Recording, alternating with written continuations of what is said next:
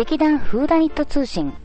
この番組は、チョアヘヨ .com の協力により、各週水曜日に更新しています。お芝居のこと、ミステリーのこと、私たちのことをお伝えしていきます。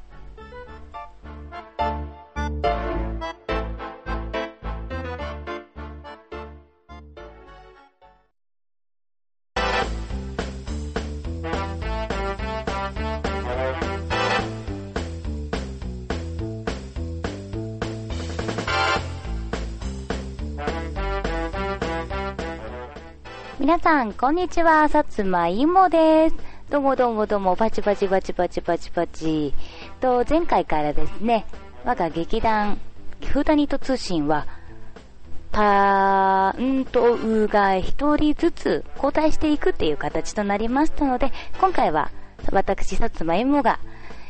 やりますので、どうぞ最後までぜひお聞きいただきますよう、よろしくお願いいたします。というわけでですね、何を話そうかなっていろいろ考えていたんだけども、最近の芋の近況などをお話しします。とですね、ついこの間、あの、岡本太郎展行ってきました。岡本太郎展ですね、東京国立近代美術館、東西線の竹橋駅ですね。そちら行ってきまして、もうあの、5月8日までだったんで、もうね、今の期間終わってしまってるんですけども、皆さん、あの、岡本太郎って言えば、何を思いつきますか？まあ、あの、よく有名な言葉で、芸術は爆発だとか、あと、まあ、今は、あの、大阪万博の、あの、象徴となっている太陽の塔、あれを思い出しまして、まあ、岡本太郎さんの作品ってそんなにものすごく私知ってなかったんですけれども、今回行きましたら、結構自分でもも見たことある作品がたくさんあったんだなっていうことに気がつきました。まあ、一番有名なのは多分太陽の塔だと思うんですけども、大阪万博はうちの母が行ってまして、やっぱりその時に見た印象がとてもすごいって言ってたんですが、まあ、やっぱりあれだけ規模のでかい、もう大掛かりなものを万博で作ったっていうのが、やっぱり岡本太郎さんの凄さだなっていうのも感じまして、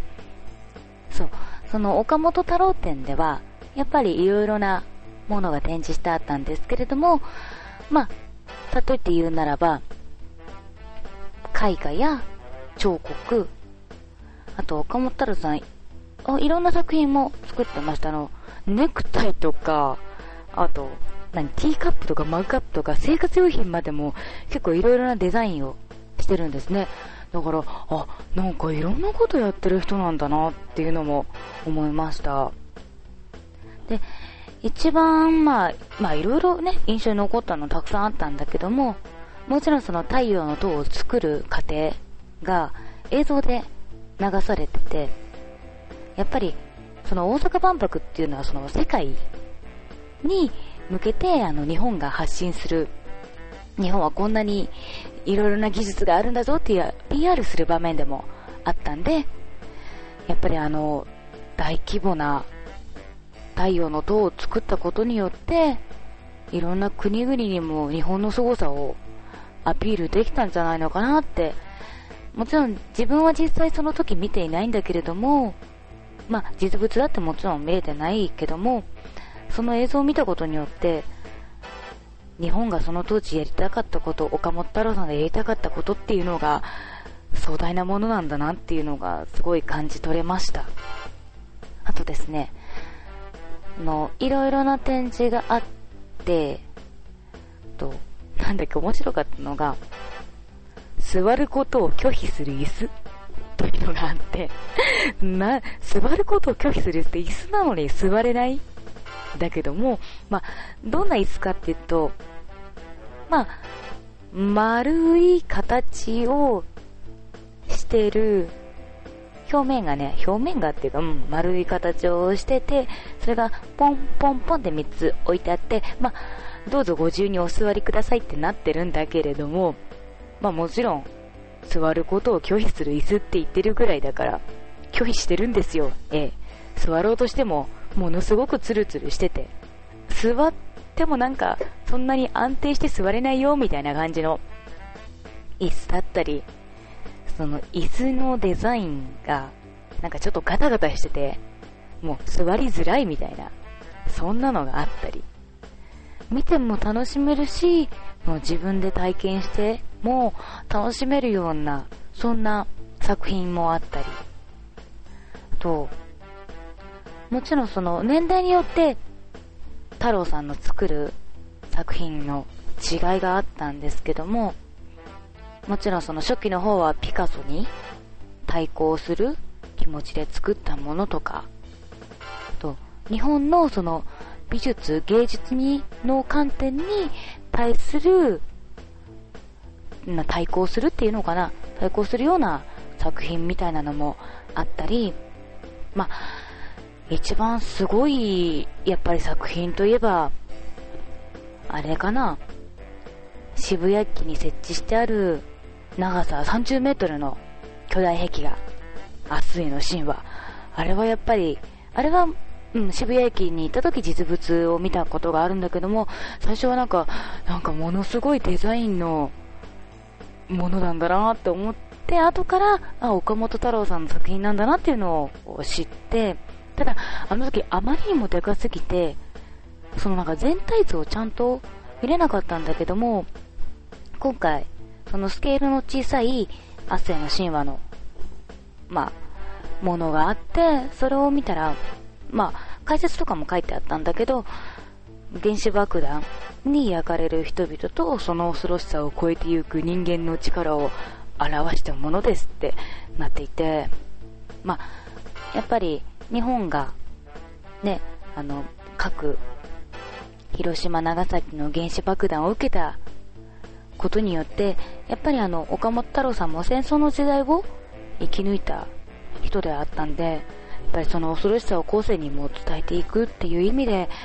ぱりそんな作品を作ったんじゃないのかなと思いました。まあ、今もね、やっぱりその、書くっていうか、ね、いろいろ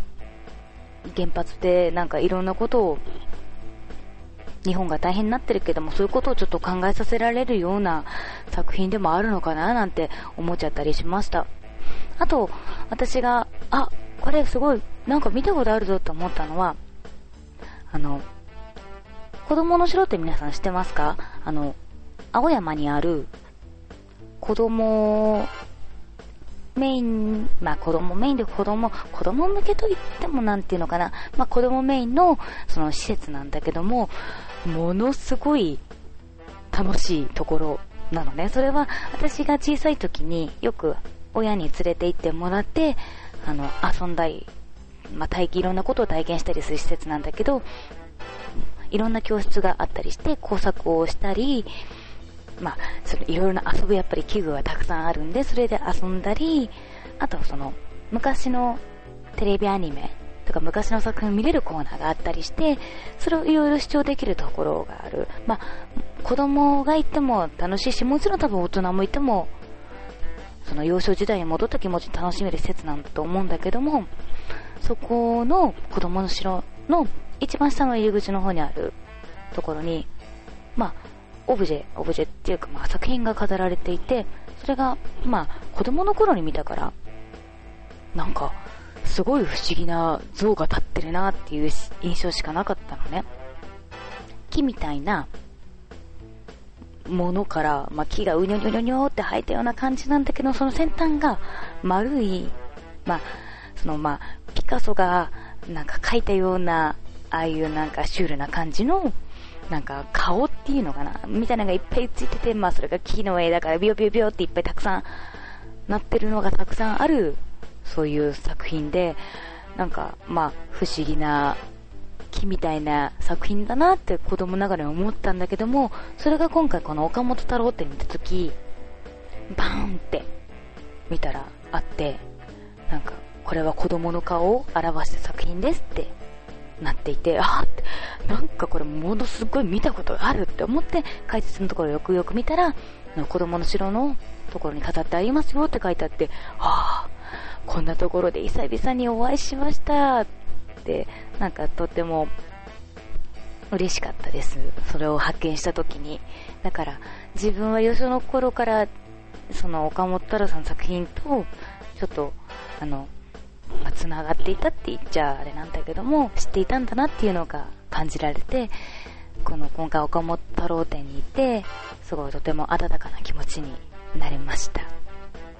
まあ、そんな感じで、まあ、他にもね、まだいろいろな作品があったんだけれども、まあ、それはまあ、やっぱり見ていただけると、一番、いろいろなことを感じれると思うんですが、まあ、なんせ、もう5月8日で終わってしまってるので、まあ、行けなかった方はまたね、また、あの、川崎の方にも岡本太郎記念館などありますので、よかったら行ってみてはいかがでしょうか。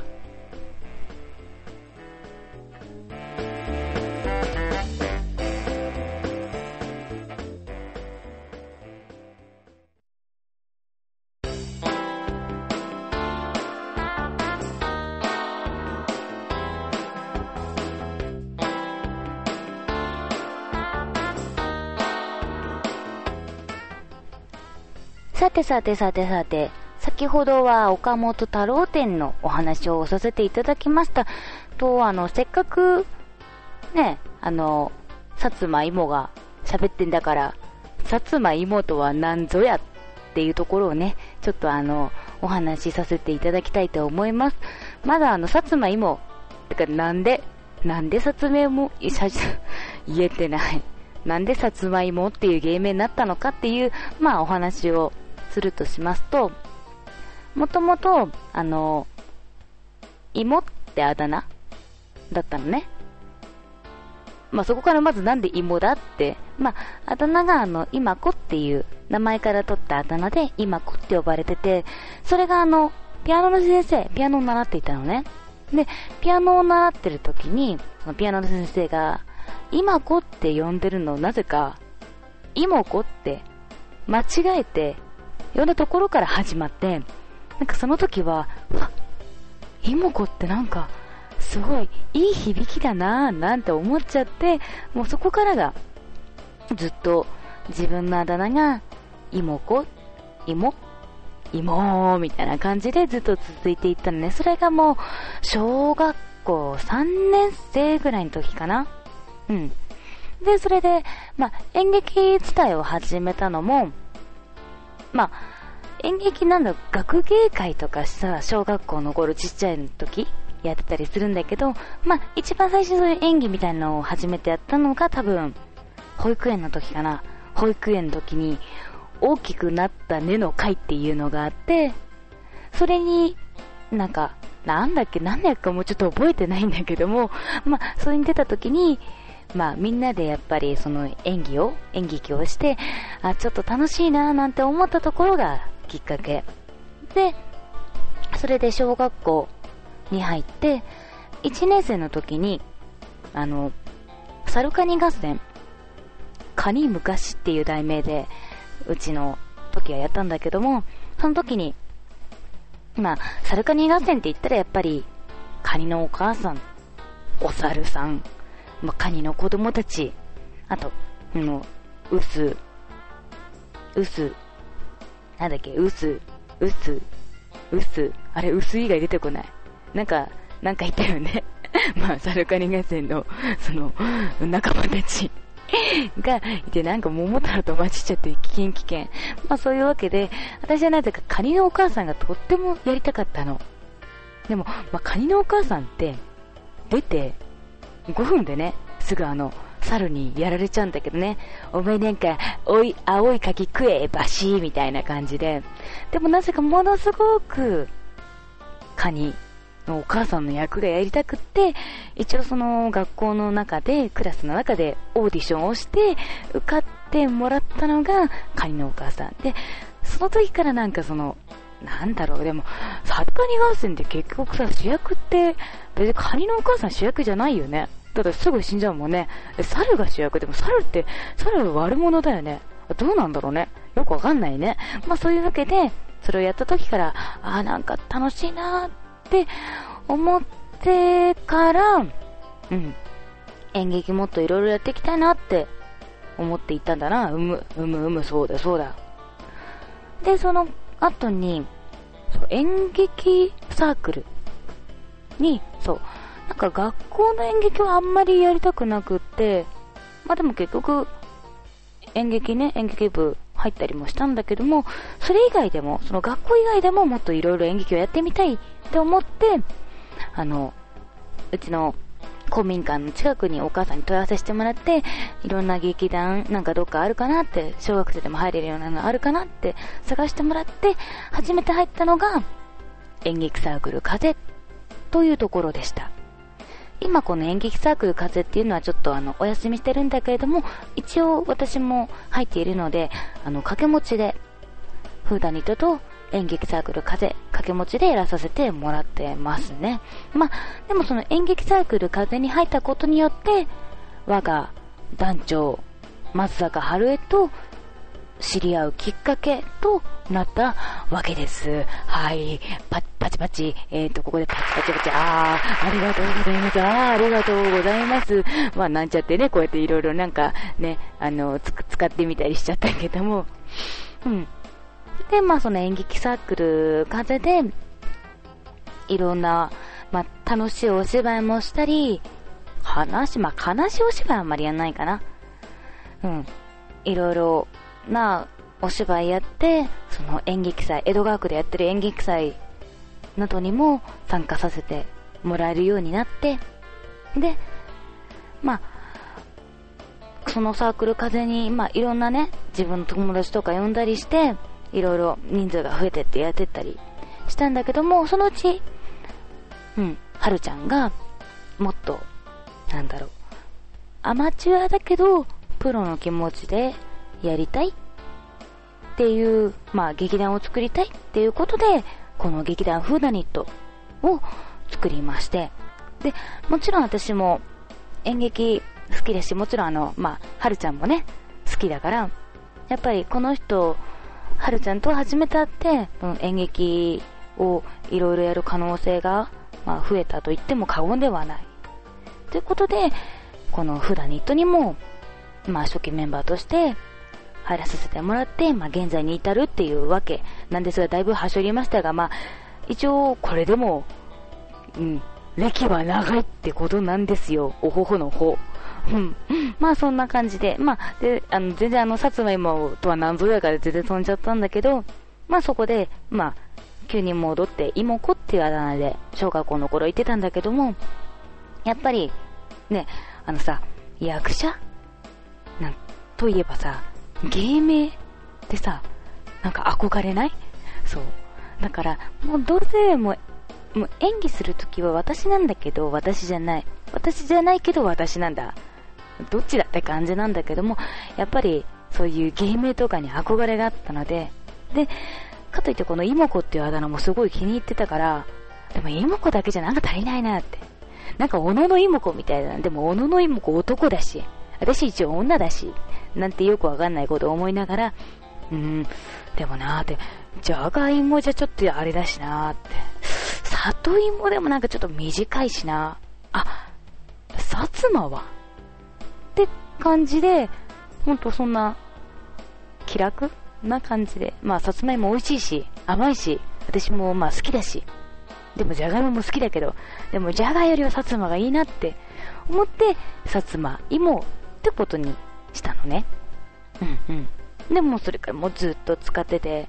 でもね、たまに、そう、アンケートとかにも書いてあるんだけど、さつまいもっていう芸名は、かわいそうじゃありませんかって。なんか団長さん、なんか、どうしてこんなゲームをつけたんですかなんて、あの、そういうコメントもね、いただいたりするんだけども、すみません。自分でつけました。っていうことをここで、あの、皆様にお聞きいただけたらと思いまして、あの、発表させていただきました。うん、だからあの自分自身でつけた満足してる芸名なんで多分これからもこれから演劇やっていく上ではずっと薩摩芋で行くんだななんちゃって思っております皆さんもこのすっとんきょうな芸名でずっと行きますけどもあの今後もよろしくお願いいたします。なんてね、言ってみたりするんだけども。うん。まあ、そんなわけで、さつまいもでずっとこれからも生きて、生きていきます、生きていきますっていうか うん。ま、今日もね、あの、今収録やってるのは、今日結構終わって、そのまま収録をやってるんですけども、7月にリハーサル4まだやりますので、皆さん、楽しみに待っていてください。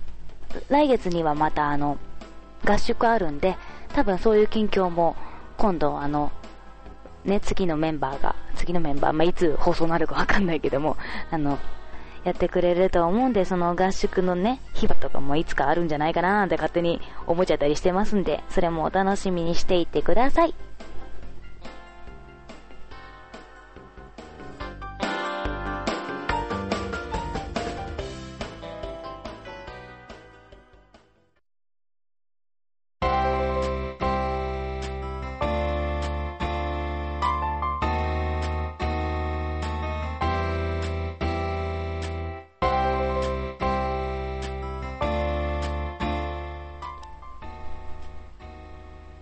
お送りいたしました。さつまいものフーダニット通信でありました。皆様、この、下手くそな私のラジオ少しでもお楽しみいただけていれば幸いです。まあ、あの、こんな調子で、のべ、ぼへ、どへと今後もやっていきたいと思いますんで、もし何か、あの、どんなリクエストでもいいので、あの、お聞きしたいことなどなどございましたら、あの、お寄せください。えっ、ー、と、あ、こんなダラダラな終わり方だけれども、いえいえ、これからも頑張ってまいりますので、皆さん、さつまいも、そして劇団フーダニット、これからもどうぞよろしくお願いいたします。今回は、さつまいもがお送りいたしました。それではまた、バイバーイ。